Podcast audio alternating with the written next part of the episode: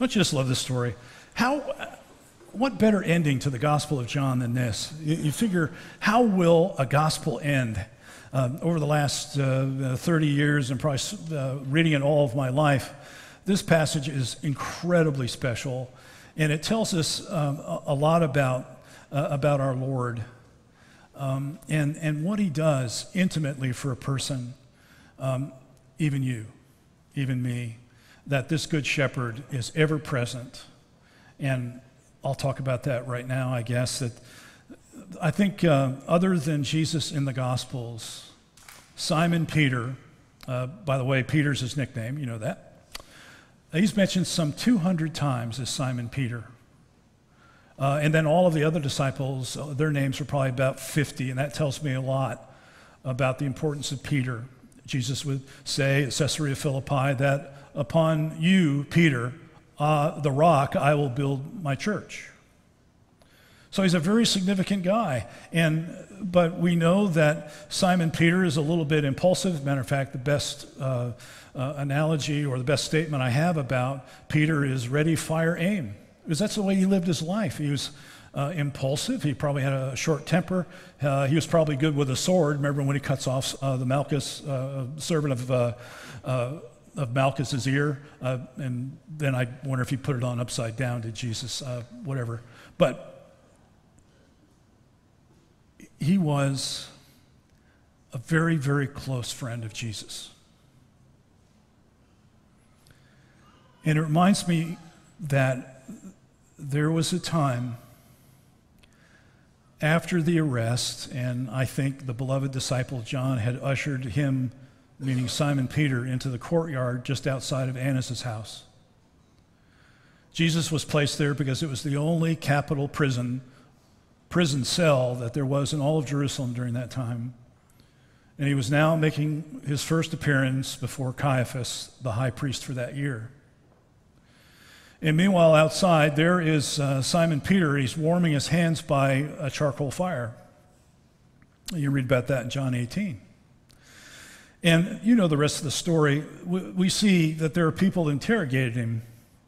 And they're saying, You know, you're a Galilean. You have this really distinct accent. Do, are you one of these, are you one of the disciples or followers of Jesus, that guy that's inside Annas' house right now, the high priest? Um, and, it keeps on going. And, and he says, No, no, no. And then a rooster crows. And it's one of those moments where Peter reflects back to what Jesus said. Peter had said in the 18th chapter of Matthew, verse 33, I'll not desert you. I'll not be like these guys. I'm not going to stumble, and maybe these guys are. I'll even follow you unto death. And the fact of the matter is that Jesus was right about what Peter was. Is that Peter denied him three times. And to enunciate this, there'd be a rooster crowing. There's a church where that took place. It's called Peter at Gallicantu. Peter at the cock crowing. Peter wept bitterly. And church tradition has it that the stairs that go away from that ancient courtyard are bleached white from the tears of Peter. Broken, destitute spiritually. He had betrayed someone that he had pledged that was the Son of the God Most High. And now, and now what? And now what?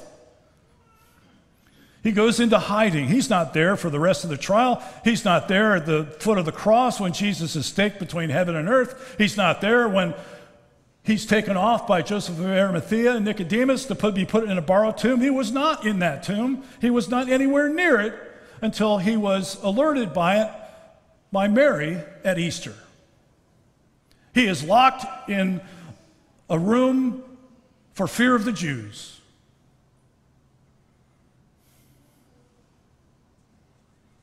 You know the rest of the story. But now he's down at the Sea of Galilee. He's down at the Sea of Galilee and, and he goes fishing. I, I think I'll go fishing. This is what I know the best. I'm not worthy to follow the man from Galilee. I'm not worthy. And so they go fishing. How many fish did they catch? I'm sorry, I can't hear. I'm getting old. How about, well, they start off, I mean, that, when Jesus directs them, right? Throw your net to the other side, throw it to the starboard side, you'll catch all the fish you want. But at first, these professional fishermen, they caught goose eggs, zero, zero professional fishermen. Oh, by the way, did you notice something about the 21st chapter of John? Is that John is now putting all the pieces together, that all of the themes of the Gospel of John are now put here. When did Jesus call the disciples, especially Simon Peter, it was in the morning. And after what? As after they had fished all night. What did they catch? Zero. After Jesus says, Cast your net here, and all these fish came in. From now on, you'll be fishers of men, fishers of women, fishers of children. Don't you remember that? So now, once again, at the daylight hours, they're fishing and they catch zero, nothing. And then the disciple whom the Lord loved, the God, uh, disciple John, points to the shoreline and recognizes that it's Jesus and tells everybody it's, it's the Lord. And then Peter jumps in with clothes on, luckily, and swims to shore. However it was, I don't care. But in that moment, I wonder what it was like. Did he stand there sheepishly before his Lord? Was he flat on his face? this broken man who betrayed, denied Jesus three times. Go get some fish. Fish that you just caught, the 153 of them, right? And here's another fishes and loaves story that it may not have been 5,000, but it was just enough for the disciples that were there. Just enough. Just enough. I wonder what Jesus did before he served the meal. Do you think he broke bread and blessed it and thanked God for what was being provided? I think so. Another instance, maybe, of John not having the institution of the Lord's Supper in his gospel, but here is an evidence of it right here. When the, when the breakfast was over, he took Peter, and I, I think I've been reading this passage for all these years, and I, I have the feeling that he was gathered them all around in a circle. And he says, Peter, do you love me more than all these folks around this fire right now? A charcoal fire, by the way.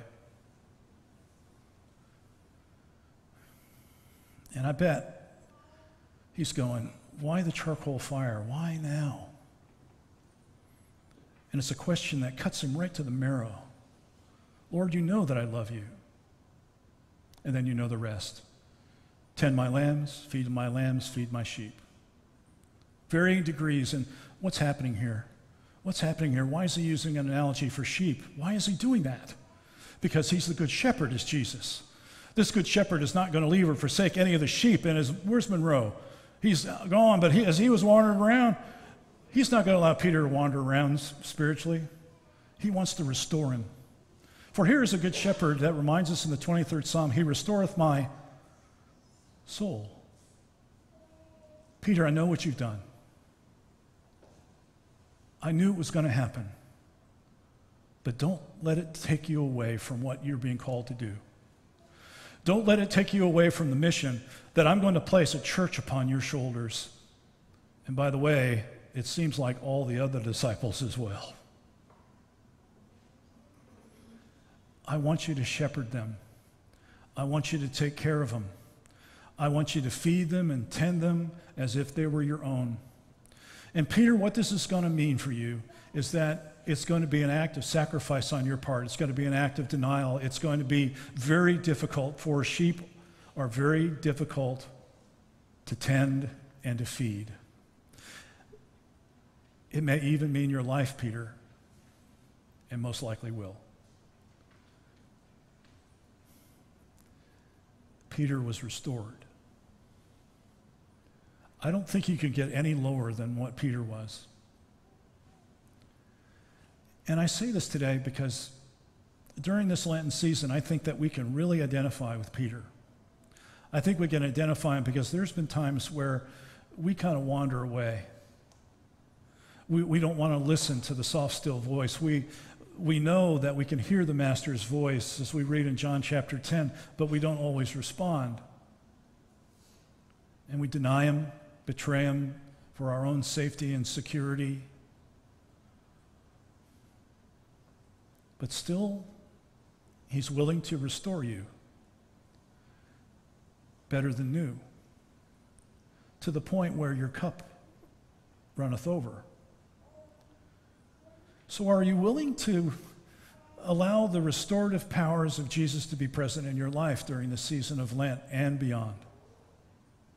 For this is also a story of turning from being a believer, where it's cognitive, a profession of faith, now is a profession that is magnified by the heart and multiplied by the work of the hands. Where Peter goes from being a believer to a follower. And even though follow me is mentioned some 100 times in the New Testament, I think Peter probably hears it for the first time. Follow me. Don't worry about what's going on with John or whatever, but you do the work that I've called you to. And that's our calling as church. That's our calling as being a follower of Jesus Christ to realize that it's not just a pastor that's pastor, shepherd, but it's all of us, all of us who have families and friends, that our sphere of influence extends, that we have folks to shepherd and take care of. For we're listening for the voice of Jesus. I hope that you're prepared to do that. Allow Jesus to restore you so that you might always be an Easter people. In the name of the Father, and the Son, and the Holy Spirit. Amen. If you've never been baptized, come on in, the water's fine. And I'd like to, I'd like to ask you today if there is any of you today that have not professed Jesus Christ as your Lord and Savior, that you come forward right now. Why wait? Why wait? If you've been baptized,